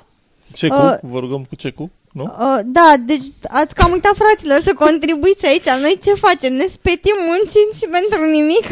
Și apropo, v-am am spus că nu este nicio conspirație de la voi. Cine a văzut chiar așa? Trebuie să spunem pe față. Cecu! Să vină cecu. Asta, Bun. e, asta se taie la editare în caz că vă întrebați. Da, în caz că vă de obicei. întrebați, în caz că vă întrebați ascultători care nu au auzit această secțiune, se taie la editare, da. Uh, bun. acestea fiind zise, uh, ne luăm la revedere eu, Edi. Miruna. Și Ovidiu. Până data viitoare, rămâneți sceptici, la reauzire.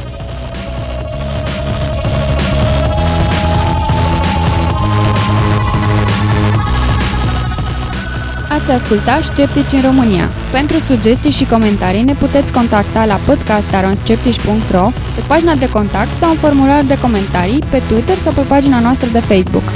Emisiunea noastră apare la fiecare două săptămâni și ne puteți ajuta să devenim mai cunoscuți prin intermediul rețelelor de socializare, lăsând un review pe iTunes sau spunând și altora să ne asculte. Muzica este oferită de Lenny Koshan sub licența Creative Commons.